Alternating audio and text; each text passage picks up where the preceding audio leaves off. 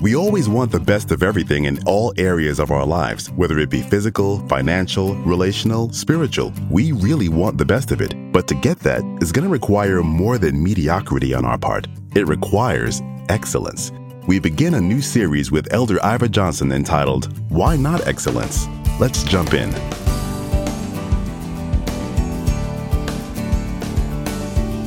Today, we're going to look at a subject matter that will hopefully push the envelope a little and encourage us to adjust our thinking. The title of this message is Why Not Excellence? Now, hopefully, you have noticed that throughout this year, the Holy Spirit has been directing and guiding the teachers here to instruct us in areas to improve ourselves. Minister Scott started the year with showing us that when you accept Jesus and enter into the family of God, you become a brand new you, not a remodeled version of yourself. Every time that he stands before us, we really are blessed because he's making us stretch to reach our potential because he shares with us his great wisdom on so many different things. Of course, being directed by the Holy Spirit. Now, Elder Mary has shared the importance of our worshiping the Lord with our giving and the benefits we receive when we do so. And Elder Nate, Well, he's a servant of God who explains the importance of salvation and the benefits contained therein second to none. Pastor Billy has illuminated the kingdom of God, reminded us that we are heirs to the kingdom, that we need to share that with others and not just keep it to ourselves. And our founder, Apostle Frederick K.C. Price, taught us about the little foxes of faith when he was here last. I think you get the picture. The Holy Spirit wants us to see ourselves the way he does, with all the rights and the privileges to us in God's kingdom. Now, if we used good, better, or best as a barometer in any area of our lives, which would you prefer it to be? I mean, if money were no object at all, would you rather have good, which is adequate, or better, which is pretty good, or best, which is the cream of the crop? Ultimately, we want to look our best, wear the best, eat the best, live the best, drive the best, and be the best. If we think about the best in different areas, we will probably agree on some of the same things. For instance, if I say to you, what happens to be, and I'm talking about current times, we're not going to go back too far because I can really go back. so we're just going to stay with present times. If I were to say to you, name one of the best basketball players, guaranteed somebody's going to mention Michael Jordan. Somebody's going to mention LeBron James. And if I say, oh, who's good with three point shooting, there's no way somebody's not going to mention Steph Curry. If I were to say to you, okay, in tennis, who would you think happen to be good tennis players? Somebody is definitely going to mention Venus and Serena Williams. They're going to mention Rafa Nadal. They're going to mention Roger Federer. That's just kind of like a given. Now, if I were to say to you, well, if I take you to a fine restaurant and you order a steak, what would be a good cut of steak? One of the best.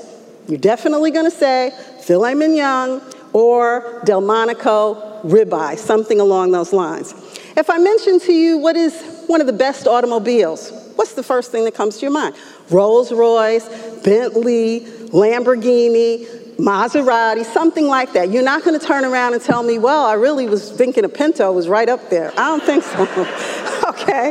Um, now, when we come to the area of faith and we say who is the best, everybody in here, I know you're going to say the Apostle Frederick K.C. Price and Dr. Betty.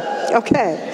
So, in every category that I just mentioned, the one word that relates to each is excellence. Each person mentioned had to strive for excellence to achieve the goal of being the best. Excellence, if we define it, is the fact or state of excelling, superiority, eminence. Excelling, in case you weren't sure, means to surpass others or be superior in some respect or area. Most people would prefer to associate themselves with people or things of excellence. And this is why I think the Holy Spirit really wanted to get this across, to make us think about it. You see, sometimes it's the little things that, if you stop and think about it, can make a big difference in your day to day life. I mean, let's face it, anybody in here, if you went to get on the basketball court, there is no way you're going to tell me you wouldn't want to play, even if it were just for a day, like Michael Jordan. I mean, that's, that's got to be like just wonderful. I mean, anybody who goes, and I know for those who went with us on that little tennis trip that we had, we had a good time. But let's face it, nobody was like the Williams sisters, and that would have just been wonderful if we could have done that, even if it was just for that little outing that we had. Well, I started thinking, and uh, when the apostle and Dr. Betty were here, and I'm going to bring that up later because you can never talk about that too much, you look at them, and for me personally, I have looked at them for 36 years of my life, which is actually more than half of my life. And they never, ever stop to amaze me. And, you know, I sit and I'm like, well, Lord, I want to be like them when I grow up, but like, what do I need to do? How come they just operate in such excellence. Why can't I do that? You know, it's like I want to do that too. So it started me asking that question. Then, of course, when you start asking that question, he starts sharing how he thinks I should share it with all of you. Because that's the point. Why not excellence in every area of our life? Why do we just have it in some areas, and then in other areas it seems like we're you know, keep being challenged with the same thing? Or why are we really having to deal with challenges? Well, all of that we're going to talk about in this because I think it's good for us to just break it down so we have a better understanding. Would you agree? Okay. So, with all that being said, we know that we want to associate ourselves with people of excellence. I mean, it's so obvious, like, even if you had to have a private lesson, say you really did want to go take up tennis because um, that's something I'm thinking about. So I guess that's why it's on the forefront of this lesson. But anyway, say if you wanted to go take tennis, and I said, okay, you can have a private lesson for this, this particular day. I'm going to bless you with that lesson. Now, you don't even have to know about tennis. Would you say you would rather have the lesson from Serena Williams or with Lutiebelle Gussie Mae Jenkins? Now, don't get upset if you know somebody named Lutiebelle Gussie Mae. I took that from a character in Purlie Victorious because I don't personally know any Lutiebelle Gussie Mae Jenkins, and I didn't want y'all to get upset with me, okay? But even without knowing the sport, I think you'd agree it would be Serena Williams and not Lutiebelle, right? Okay. So if you think about it, and you even speak to a student at any level of, of education, it doesn't matter. If you speak to them and you ask them, what do they feel about school? If it's a poor student or a student who's struggling, I could just about guarantee you they're not going to tell you they love school. They are probably going to tell you they hate it, they don't want to go. You have to go through, I don't know what, to get them to go out in the morning if they're still young. They don't want to have anything to do with it. If it's a good student, they usually kind of like it a little bit. If it's a great student, oh my goodness, they want to go to school year round. They'll even go for summer school if they have classes. They're the ones that get on your nerves that as soon as July comes, they want to go buy school supplies because they're so excited that school is coming. Okay, but what is the deal with that? It's because they're excelling in it. Excellence feels better than not being excellent. But excellent also, excellence also requires some things. First of all, you need to be all in. Trust me, any of the people that I mentioned to you, they are all in. They are not half stepping, so to speak, in any of those areas that I mentioned. You see, excellence does cost you something. It's going to require, just to name a few, diligence, discipline, never giving up. And when it comes to the area of the things of God, you need to become a disciple of Christ, which means you need to follow him and his teachings and everything else. And as believers in every area of our lives, we have available to us excellence. If we are not experiencing it, the great news, and this is great news, is that you can always begin again.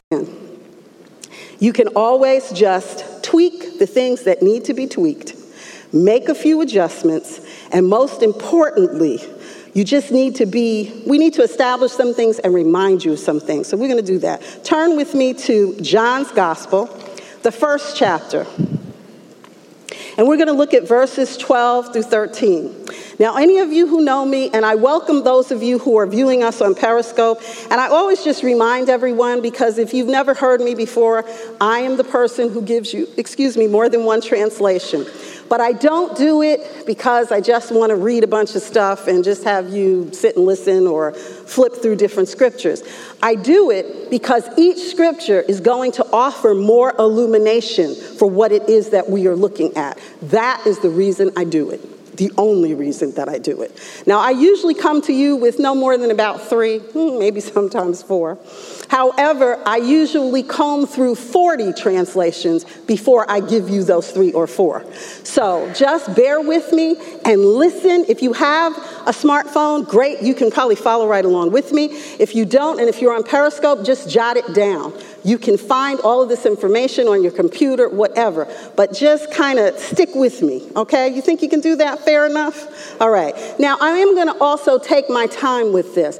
My usual tendency is try to run through everything and get it done in 45 minutes, okay? But um, Minister Scott has been kind enough to let me know to take my time.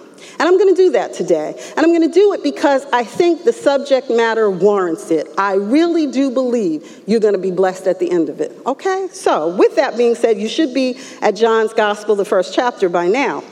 Um, let's, as a matter of fact, starting with verse 12, we're going to read it together. Ready, read. But as many as received him, to them he gave the right to become children of God, to those who believe in his name, who were born not of blood, nor of the will of the flesh, nor of the will of man, but of God. Now, if you look at that same translation in the easy to read version, which is ERV in your smartphone, it says, But some people did accept him. They believed in him, and he gave them the right to become children of God. They became God's children, but not in the way babies are usually born. It was not because of any human desire or plan. They were born from God Himself. this is a perfect example of why I read another translation. So, in other words, those of us who are in the kingdom, we are born of God, not because our parents, you know, had a wonderful night and got together and there we were. Okay, there was a reason for it. And this translation breaks it down so there's no way you cannot understand that. So, lastly, we're going to look at it in the Amplified. In the Amplified, starting with verse 12, says, but to as many as did receive and welcome him, he gave the right, the authority, the privilege to become children of God. That is, to those who believe in, adhere to, trust in, and rely on his name, who were born not of blood, natural conception, nor of the will of the flesh, physical impulse, nor of the will of man, that of a natural father, but of God that is a divine and supernatural birth. They are born of God spiritually, transformed, renewed, sanctified. So, for those of us who are born again, that, number one, was available, and that's what happened. Turn with me, though, to Romans, the eighth chapter, and we're going to look at verses 15 through 18. Let me know when you're there. Okay, starting with verse 15 out of the New King James Version. And any of these translations you can still follow in whatever translation you have with you. I promise you, because the Holy Spirit, there's only one, you will know exactly what I'm sharing, okay? So, starting with verse 15, it says, For you did not receive the spirit of bondage again to fear but you received the spirit of adoption by whom we cry out, Abba, Father. The Spirit Himself bears witness with our spirit that we are children of God. And if children, then heirs, heirs of God and joint heirs with Christ. If indeed we suffer with him, that we may also be glorified together. For I consider that the sufferings of this present time are not worthy to be compared with the glory which shall be revealed in us. If we look at it in the Message Bible, it says, This resurrection life you received from God is not a timid, grave tending life. It's adventurously expectant, greeting God with a childlike, What's next, Papa? God's Spirit touches our spirits and confirms who we really are. We know who He is, and we know who we are father and children. And we know we are going to get what's coming to us an unbelievable inheritance. We go through exactly what Christ goes through. If we go through the hard times with him, then we're certainly going to go through the good times with him. And I want you to remember that. We're going to come back to that. That's why I don't think there's any comparison between the present hard times and the coming good times. The created world itself can hardly wait for what's coming next. I have to read it to you out of this last one, and this will be the last one. Not trying to bore you, but I'm really trying to get you the point. This is the Amplified, and it says, For you have not received a spirit of slavery, leading again to fear of God's judgment, but you have received the spirit of adoption as sons, the spirit producing sonship, by which we joyfully cry, Abba, Father. The Spirit Himself testifies and confirms together with our spirit, assuring us that we believers are children of God. And if we are His children, then we are His heirs also. Heirs of God and fellow heirs with Christ, sharing His spiritual blessing and inheritance. If indeed we share in His suffering, so that we may also share in His glory. For I consider, from the standpoint of faith, that the sufferings of the present life are not worthy to be compared with the glory that is about to be revealed to us and in us. These verses of scripture make it clear that we are children of God. You'd agree with that, right? We are his heirs and fellow heirs with Christ. But verse 18, that's one of those verses that is often perceived differently by Christians. You know, the verse that talks about the sufferings of this present life or the sufferings of this present time, sufferings, in other words. We, of course, want to always share in the glory and the good times with Christ and don't want to even think about the sufferings. Let me be clear all types of sufferings are not the same. That's a whole different subject matter, and perhaps we're going to explore that at a later date but I merely want to offer you some encouragement. How many of you are currently walking through a challenging time or may have walked through one? Okay, that's all of us. All right. Remember, I mentioned earlier that excellence costs you something. In terms of our belief system, one of the things is discipleship or following Christ. In being his joint heir, there is absolutely nothing, no thing that we can walk through, no storm that we endure that can compare to what he suffered on the cross for our sins. Much too often, we concentrate on the circumstances of our storm. I submit to you that we should face them with confidence. Something that I learned from Minister Scott years ago that changed my life and the life of my entire family forever is that he shared, and he shared this actually with all of you guys too, so I'm just to bring it back to your remembrance. It's how we react to a challenge that is paramount. You see, we should never think or say, that we are going through something, but rather that we are growing through it. And I submit to you that God allows us, notice I said allow, please make sure you're listening to me. He allows us to be presented with temptations, trials, and tests for our growth. He does not put the temptation, trials, and tests on us, but He allows it for our growth. Turn with me to James, and many of you know this, but there's some people who may not. So we're going to go over it. Look at James, the first chapter, and we're going to read verses 2 through 5. Now, if you're looking at James 1, let me know when you're there. Just say you've got it. Okay. I'll give you a minute because some people are still turning, which is good. But when you get to James 1, and we were taught this by the apostles, so I know you guys know this, but I'm just going to remind you again. If you look at the New King James Version, starting with verse 2, it says, My brethren, and there's a comma there. It should not be there. The comma should be after joy, and it makes a big difference. And it's really interesting to me because I'm going to read you uh, some other translations, and they put the comma in the right place.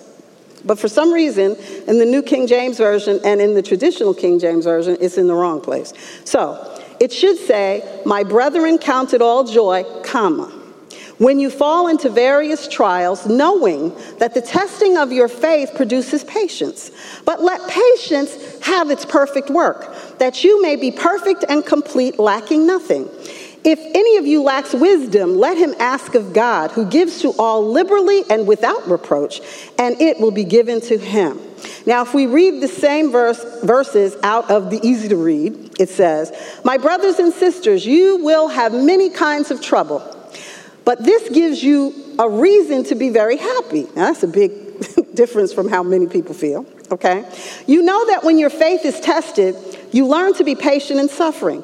If you let that patience work in you, the end result will be good. You will be mature and complete. You will be all that God wants you to be. Do any of you need wisdom?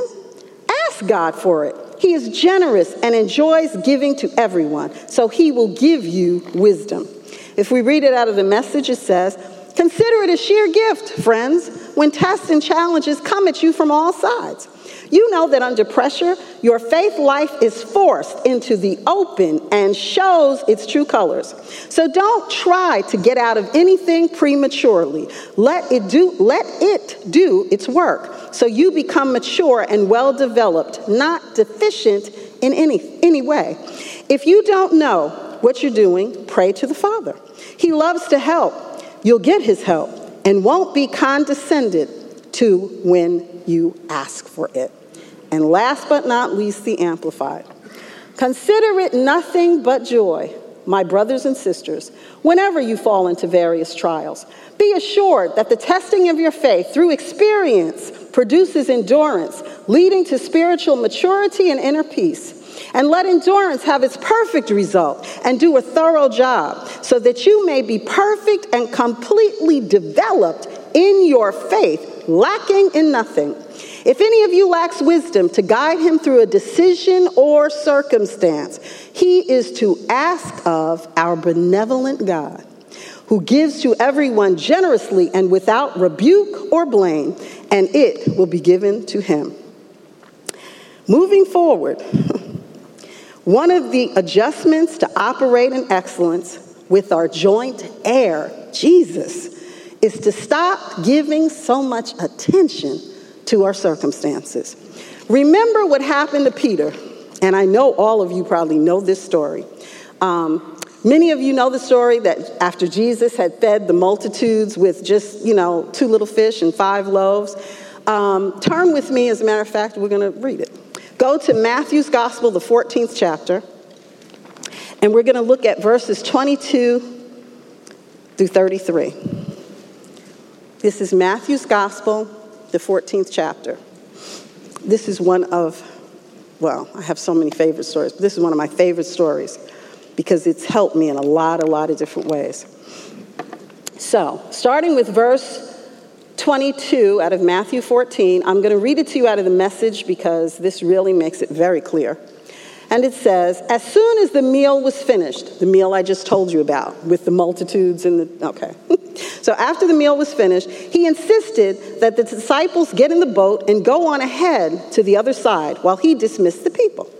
With the crowd dispersed, he climbed the mountain so he could be by himself and pray. He stayed there alone late into the night. Meanwhile, the boat was far out to sea when the wind came up against them and they were battered by the waves. At about four o'clock in the morning, Jesus came toward them walking on the water. They were scared out of their wits. A ghost, they said, crying out in ter- terror. But Jesus was quick to comfort them. Courage, it's me. Don't be afraid. Peter, suddenly bold, as Peter always tended to be, said, Master, if it's really you, call to me to come to you on the water. He said, Come ahead. Jumping out of the boat, Peter walked on the water to Jesus. But this is the key. When he looked down at the waves churning beneath his feet, he lost his nerve and started to sink. He cried, Master, save me. Jesus didn't hesitate. He reached down and grabbed his hand. Then he said, Faint heart, what got into you? The two of them climbed into the boat, and the wind died down. The disciples in the boat, having watched the whole thing, worshiped Jesus, saying, This is it. You are God's son for sure. Now, if we look at it in the Amplified, and this will be the last one that I read, it says, Immediately, he directed the disciples to get into the boat and go ahead of him to the other side of the Sea of Galilee, while he sent the crowds away. After he had dismissed the crowds, he went up on the mountain by himself to pray. And see, to me, even though this isn't part of the lesson, there's something to be said about that. Notice Jesus went by himself to pray. So if you're never taking time by yourself to pray, you need to put a little check mark there because you need to do it. You by yourself. And I'm not saying that, you know, if you have a husband or family members, yes, it's wonderful to get into agreement and to pray with them, but you need to find some time by yourself where it's just you and the heavenly Father. So that's just a little sidebar. but anyway, make sure you find time to pray by yourself because we're following Jesus and that's what he did. But the boat, by this time, was already a long distance from land, tossed and battered by the waves, for the wind was against them. And in the fourth watch of the night, which is between 3 and 6 a.m., Jesus came to them, walking on the sea. When the disciples saw him walking on the sea, they were terrified and said, It is a ghost! And they cried out in fear. But immediately he spoke to them, saying, Take courage, it is I. Do not be afraid. Peter replied to him, Lord, if it is really you, command me to come to you on the water. He said, Come. So Peter got out of the boat and walked on the water and came toward Jesus. But when he saw the effects of the wind, he was frightened. Frightened, and he began to sink. And he cried out, Lord, save me. Immediately, Jesus extended his hand and caught him, saying to him, Oh, you of little faith, why did you doubt? And when they got into the boat, the wind ceased. Then those in the boat worshiped him with awe inspired reverence, saying, Truly, you are the Son of God. It wasn't until Peter, and this is why the story means a lot to me. It wasn't until Peter started looking at his circumstances the waves beneath his feet, the wind blowing around, that he began to sink. And the thing that's so critical to me in the story is notice it didn't say that Peter just sank or he just drowned or he just, he began to sink, which means it's a process. So when we are in the midst of something and we take our eyes off of the Word of God, when we take our eyes off of His promises, when we take our eyes off of Jesus, just like Peter, we begin to mess up, fall apart, and we don't have excellence in that area of our life. And that we can change. We can learn from Peter's mistake. Don't do that. Don't ever take your eyes off of Jesus because people, let me tell you something. I tell this to my children all the time. You can have somebody who you believe is your best friend in the whole universe. You just think they're the greatest thing in the world. They can still disappoint you. The only person who will not is Jesus because you want to know what? He is the only one who stretched his arms and died for you. And you need to remember that. You need to remember that. So when you're sitting in the doctor's office and he gives you an evil report, he may even give you a prognosis of death. And see, we say that and it's like, oh, that sounds so dramatic. But you know what? When you've been there, it's not dramatic, but it is very real. Okay? And I know okay? I'm not telling you some fairy tale. It is a very real thing. And you sit there at that moment and you're like, you know what? I don't want to die. you know, I am not ready to die. I've got things I want to do, okay? So when that happens, how do you react? Talking about your authentic reaction. Always know when I stand before you, it is with authenticity. I don't have time to play any kind of games.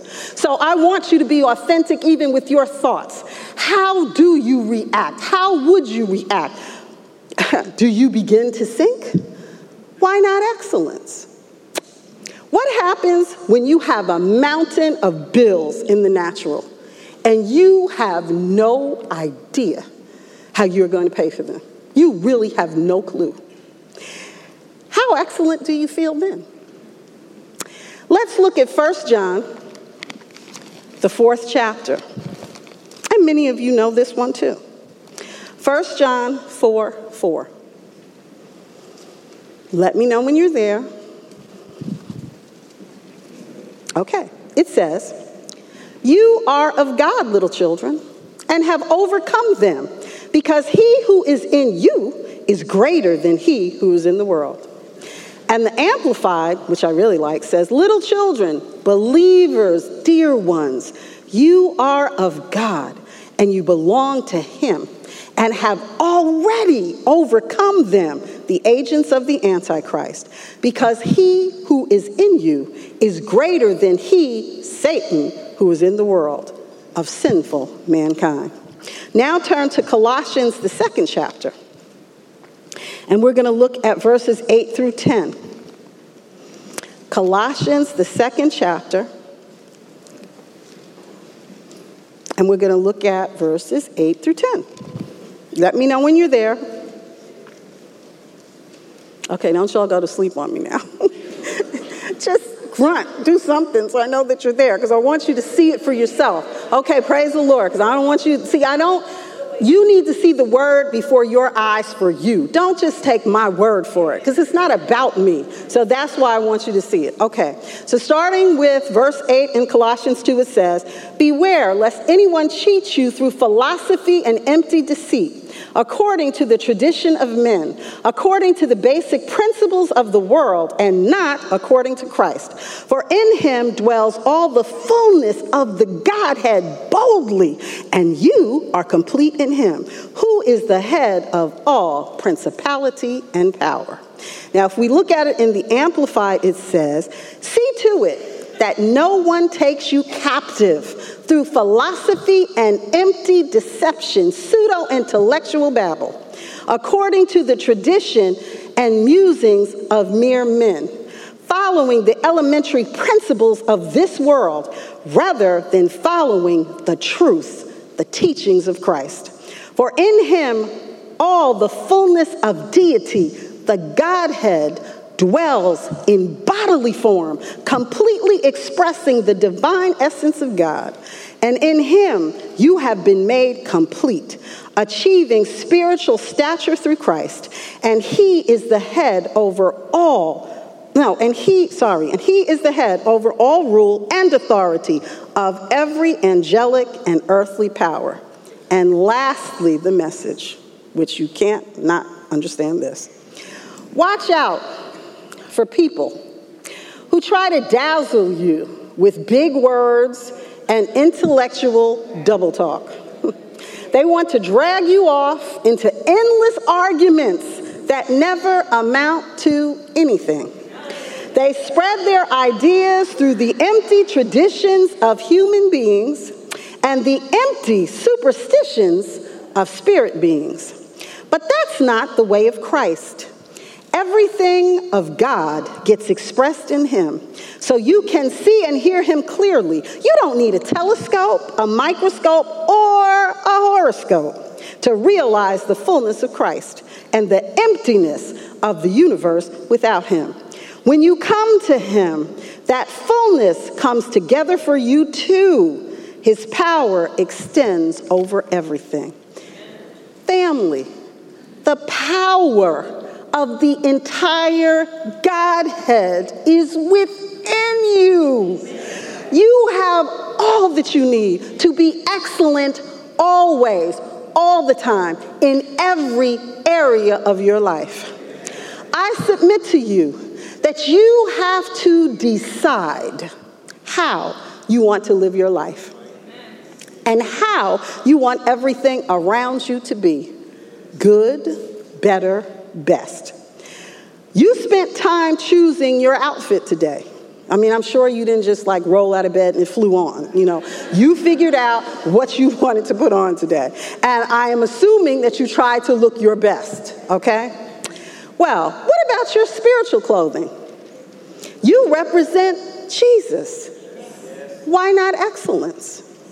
Let's look at Second Corinthians, the fifth chapter, and we're going to look at verses 20 through 21. 2 Corinthians 5.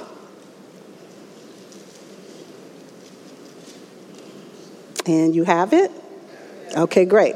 Starting with the 20th verse out of the New King James Version, it says, Now then, we are ambassadors for Christ, as though God were pleading through us. We implore you on Christ's behalf, be reconciled to God. For he made him who knew no sin to be sin for us, that we might become the righteousness of God in him. Now, if we look at it in the Amplified, it says, So we are ambassadors for Christ, as though God were making his appeal through us. We, as Christ's representatives, plead with you on behalf of Christ to be reconciled to God. He made Christ, who knew no sin, to judicious, judicial, oh, can't even judicially, thank you, judicially be sin on our behalf, so that in him we would become the righteousness of God. That is, we would be made acceptable to him and placed in a right relationship with him by his gracious loving kindness. Now, since we represent Christ, we need to take care of some things. We cannot, as a representative of Christ, walk around with bitterness, unforgiveness, anger, worry, which, believe it or not, worry is sinful. Because if you are worrying, that is slapping God in the face, telling him, I don't trust you. So when you have the mountain of bills that you don't know how you are going to pay, okay, it is something that you see, but don't let it concern you even though it's, it, you know, don't let it be something that keeps you up where you think about it in any other way other than, Father, I know that you got this. Okay? That's how you have to look at the thing. That's how you have to react to the thing. That's excellence. When you sit up and you worry about it, you're telling God you don't trust him, you don't think he can handle it. Okay? When you go to the doctor and he tells you how, okay, I give you, I'll give you an example. My father, at one point, um, you know, he had some different physical challenges and he was dealing with Alzheimer's, and they called me up and said, get all of his affairs in order, and they gave him 10 days at the max. They really wanted me to get all of his affairs in order in less than a week. And you know, that's hard to hear. I mean, that was my daddy. You know, I didn't want to hear that. But you know what? I said, okay, that's what you said. But that's not what God said. So I went and I asked my father, I said, okay, daddy, here's the deal. Are you ready to go be with the Lord? Or do you want to fight? He said, No. I said, He wanted to fight. I said, Got you. He lived seven and a half years. Okay? So the 10 days, no. He lived seven and a half years. And when he did leave, it was his choice, his decision. Because I asked him again, and he said, No, I'm tired, I'm ready to go. I said, Okay, that's fine. It was his choice. All I'm trying to say to you is, it is how you react to something, it is how you see something. And if you are sitting about worrying about it, you're not trusting God. And if you're not trusting God, I don't even know why you're here. And I don't mean to be funny, but if that's our belief system, if we cannot trust in Him, what is the point? I mean, really something to think about, though. You have to ask yourself, really, where are you? Being authentic, you, you've got to know. So, none of these things that I just mentioned the bitterness, the worry, the unforgiveness none of that reflects any kind of excellence. Mistreating others, talking about people. No one has to tell you, I don't have to tell you, that's not excellent. Now, I want you to do me a favor. Point a finger at me. Literally, go ahead. Point a finger at me. Now I want you to look at your hand. No, keep it up there. point the finger at me, keep it up there. Now, if you now point like this, y'all are pointing weird. Point like this. See, like this? Okay. Wow. I didn't say gesture to me. Point, okay? Now, okay. I know I was gonna have to have a class in pointing. Okay. Now, when you when you point your finger at me, I want you to see there are three more that are pointing right back to you. Hmm. You can put your hands down now. So, so if you see something that you think should be different, especially in our local congregation here, instead of talking negative about people and pointing fingers, okay, and complaining and all the wonderful things that sometimes, you know, you can end up doing, why not get involved and add your excellence to the thing? Become an instrument to produce the change that you want to see. We all have been given gifts and talents that can be used to strengthen and build the kingdom. We just have to get involved. An involved student and or parent of that student, when they get involved in the school, it creates a better academic environment for that student. If any involved member of the congregation helps, it creates a force that needs to be reckoned with. Think about it. We are representatives of the kingdom of the Most High God. And we need to think about that and get involved. You know, we're a family. This is not a one person deal. Basically, Striving for, living in, and achieving excellence is really your choice. Now, you may prefer mediocrity. Some people do. However, I don't think so. That's why you're here. You could have just stayed in bed with the covers up. It's a little chilly, but you chose to come out because you wanted to hear the word. So, therefore, I don't think you're a mediocre group. I believe that you want God's best. Having God's best in every area of your life is excellent and merely just requires a decision. Let me show you something. Turn with me to John's Gospel, the third chapter.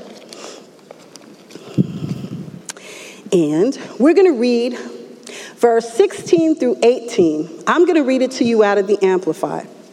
And many of you already know John 3:16. I know you know that because you're here. But but I want to read 16 through 18 out of the Amplified, and it says, For God so greatly loved and dearly prized the world that he even gave his one and only begotten Son, so that whoever believes and trusts in him as Savior shall not perish but have eternal life. For God did not send the Son into the world to judge and condemn the world, that is, to initiate the final judgment of the world, but that the world might be saved through him. Whoever believes and has decided to trust in him, underline, underscore in your mind or in your Bible the word decided. Whoever believes and has decided to trust in him as personal Savior and Lord is not judged, for there is one, for this one, there is no judgment, no rejection, no condemnation. But the one who does not believe and has decided to reject him as personal Lord and Savior is judged already. That one has been convicted and sentenced because he has not believed and trusted in the name of the one and only begotten Son of God, the one who is truly unique, the only one of his kind, the one who alone can save him. Verse 18, the reason why I said underline the word decide, shows that as a believer, you decided to trust Jesus as your personal Lord and Savior. It was a clear, distinct decision. So, why not excellence as your decision for life? You can make that decision just like everybody else that I mentioned earlier. You know, Michael Jordan, LeBron James, Steph Curry, the Williams sisters, Apostle uh, Price, Dr. Betty. They all had to decide and continue to make quality decisions to reach excellence in their lives. You can read any of their bios, and it proves that they did. Steph Curry is out on the court way before the game starts, practicing that three point shot. The Williams sisters practice harder than most anyone, male or female, in the Tennis Association to achieve their high level of excellence. Of course, you are always to follow Jesus, the author and finisher of our faith. That should be our goal of excellence always. We are blessed to have a contemporary example of someone who exudes excellence in our founder, Apostle Frederick K.C. Price. His last visit blessed me beyond his phenomenal teaching. There is a reason that he is called the Godfather of faith. He was attacked physically, big time, really serious attack. How did he respond? With faith. His faith standing firmly on the Word of God. How did he do it? With excellence. Was he victorious? Yes. He stood before us at 84 years young and taught the Word. How? With excellence. I certainly would not mind, and I strive to be like the apostle when I grow up. it blessed me so when he was here because it truly, truly, truly reminded me never, ever, ever give up on the living word of the Most High God. I don't give a care what you may be facing or what you are growing through. The God that we serve is always faithful. We just need to believe, be obedient, and decide to operate in excellence. And I know that some of you are already asking, this sounds complicated. What do I have to do to achieve this? And I'm going to have to tell you next time because I just ran out of time. Thanks for listening. Our hope is that you received something that you could apply to your life and strengthen your faith. At Crenshaw Christian Center, New York, we believe that the Word of God is practical for everyday application. Feel free to stay in touch with us via social media, or you can give us a call at 212 749 9323. If you're in the New York area, you're welcome to join us at one of our services. Our Sunday morning service is at the New Yorker Hotel at 9:45 a.m. That's on 34th Street and 8th Avenue in New York City. Or join us for Bible study on Thursday evenings at our fellowship office, 470 7th Avenue on the 6th floor, right in Herald Square. Thanks again for listening, and remember, walk by faith, not by sight.